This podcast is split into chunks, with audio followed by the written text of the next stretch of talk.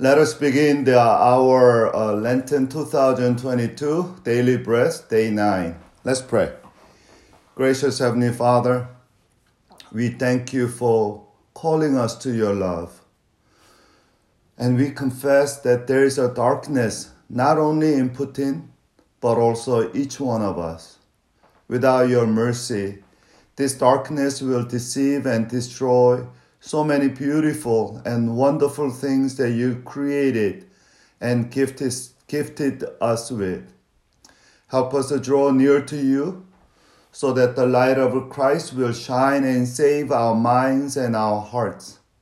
May the Holy Spirit speak to us this morning through the scriptures so that our lives will be healed with your love and our Lent becomes a reflection of your loving light. In the most luminous name of Christ, the light of the world and our soul, we pray. Amen. Last Friday, in Romans chapter 3, verse 1 to 8, uh, through Jonathan Cole's you know, a teaching, we learned that uh, God is faithful. God is faithful even when we are unfaithful to Him. The Jewish story of self confidence and self deception as a people of God who received the gifts of the law yet failed to recognize God's faithfulness in Christ is a sober reminder to Christians in every period, especially our time in history. In today's passage, Romans chapter 3, verse 9 to 20, Paul continues to dig in the power of sin and its reality from social dimension, that is a matrix of a Jews and Gentile, to individual dimension. So social dimension to individual dimension. And that's what our passage is about. And with that, let us read our uh, passage, Romans chapter 3, verse 9 to 20. What shall we conclude then? Do we have any advantage? No, not at all. For we have already made a charge that Jews and Gentiles alike are all under the power of sin. As it is written, there is no one righteous, not even one. There is no one who understands. There is no one who seeks God. All have turned away. They have together become worthless. There is no one who does good not even one. Their throats are open graves, their tongues practice deceit. The poison of a vipers is on their lips. Their mouths are full of cursing and bitterness. Their feet are swift to the shed blood. Ruin and misery mark their ways, and the way of peace they do not know. There is no fear of God before their eyes. Now we know whatever the law says, it says to those who are under the law, so that every mouth may be silenced and the whole world held accountable to God. Therefore, no one will be declared righteous in God's sight by the works of the law. Rather, through the law, we become conscious of our sin. Our passage today can be divided into three sections. The first section, verse 9, presents Paul's main point that no social group can claim any special privilege on the day of judgment because all, both Jews and Greeks alike, are under the power of sin. The second section, verse 10 to 18, uh, proves this from the various scripture quotations in the individual realm. And then third section, verse 19 to 20, draws a conclusion that it is not possible to be declared righteous or just on the day of judgment by means of works of uh, law or living morally. Not even for Jews who possess the Mosaic law, since the law can only show us that we are sinners. What I want to focus on this morning is the second section where Apostle Paul emphasizes the universality of sin in the individual realm. Paul's massive quotations of scripture passages can be divided into two parts. The first part verse 10 to 12, Paul emphasized the universality of a sin, that every person falls under its power. Here, Paul repeats the no one, no one for four times. There's a no one righteous, there's a no one who understands, there's no one who seeks God, there's no one who does good. In the second part, verse 13 to 18, Paul emphasizes pervasive evil, pervasive evil effect of a sin on human existence. Here, Paul describes a sin in three crucial human body parts. Three crucial human body parts, which are mouth and the feet and eyes. Mouth, feet, and eyes. So, verse 13 their throats are open graves, their tongues practice deceit, their poison of the vipers. Actually, some translate the cobras.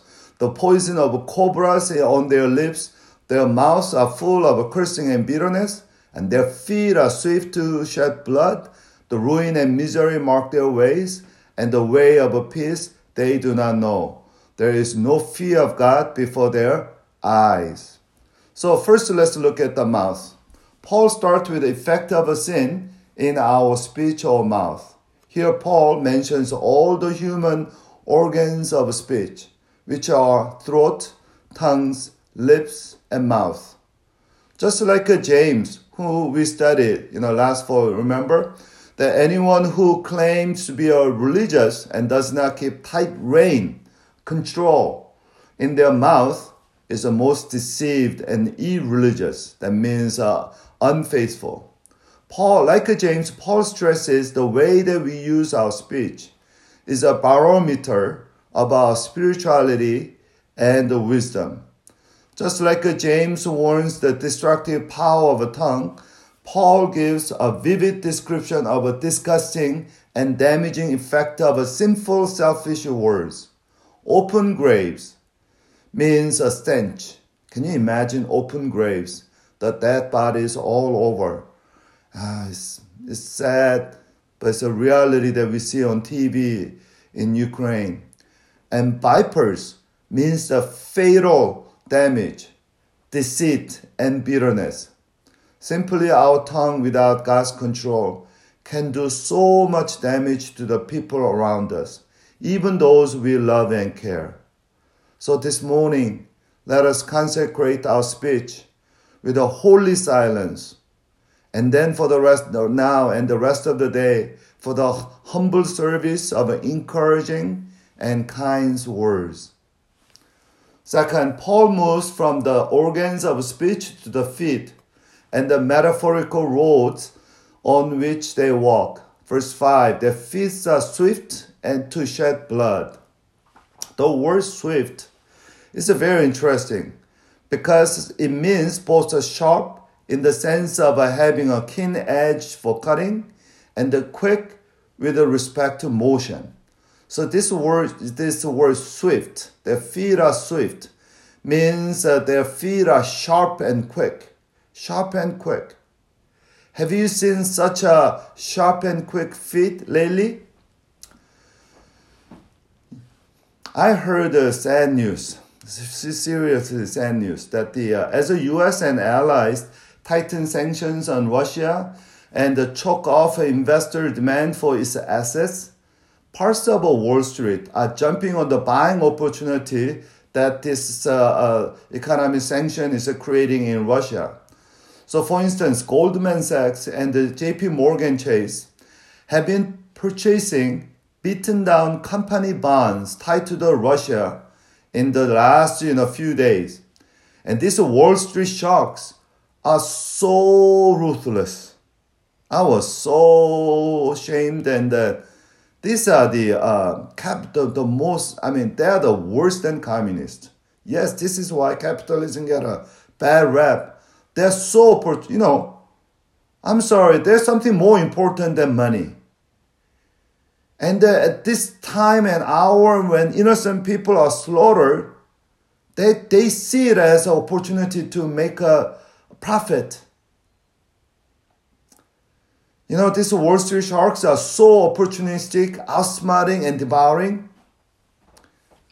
I want to say, let us be opportunistic for Christ's love and kindness.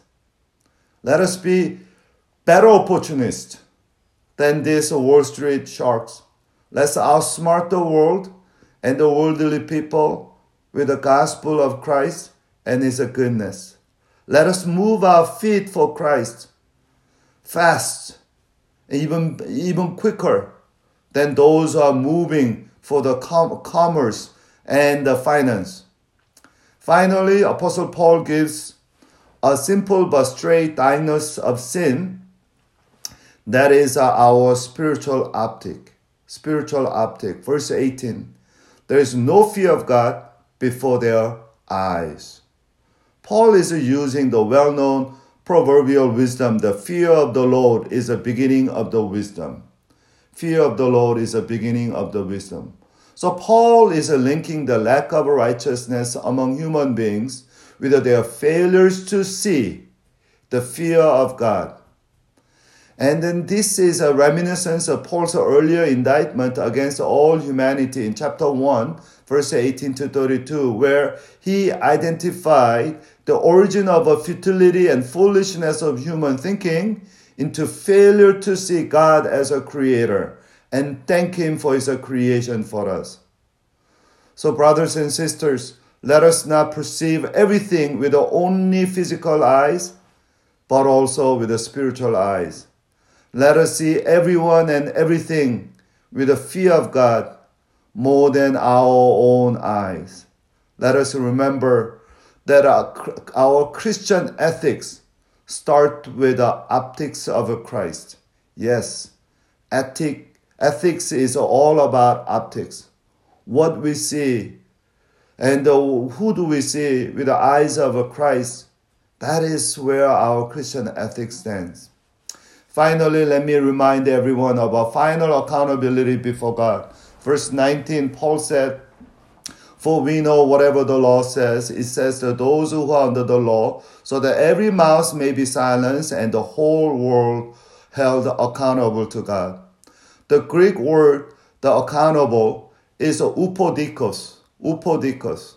It's used only here in the New Testament, but actually it's a very common term in the Greek uh, uh, world and literature. It is actually a court word, which means answerable answerable and usually used the uh, answerable to the wrong party and judicial authority. And the one New Testament scholar said God is the ultimate victim and judge our sin. One day, everyone will stand before God and give their answers to God. Once again, it is my prayer that we, children of God and followers of Christ, are more than ready for God's judgment. On that day, we will give more than answers. We will give our Lord our praises and thanks. Let us pray. Gracious Heavenly Father, truly there is no one righteous in the world, for no one seeks your glory and righteousness first on their own. It is you who sought us and saved us first. Now to your righteousness we want to rededicate our tongues and our feet and our eyes this morning. We ask you to anoint our words and acts and the thought with the Holy Spirit so that we can be the mouth and hands and the eyes of Christ to those around us. In the most consecrated and the consecrating name of Christ we pray. Amen.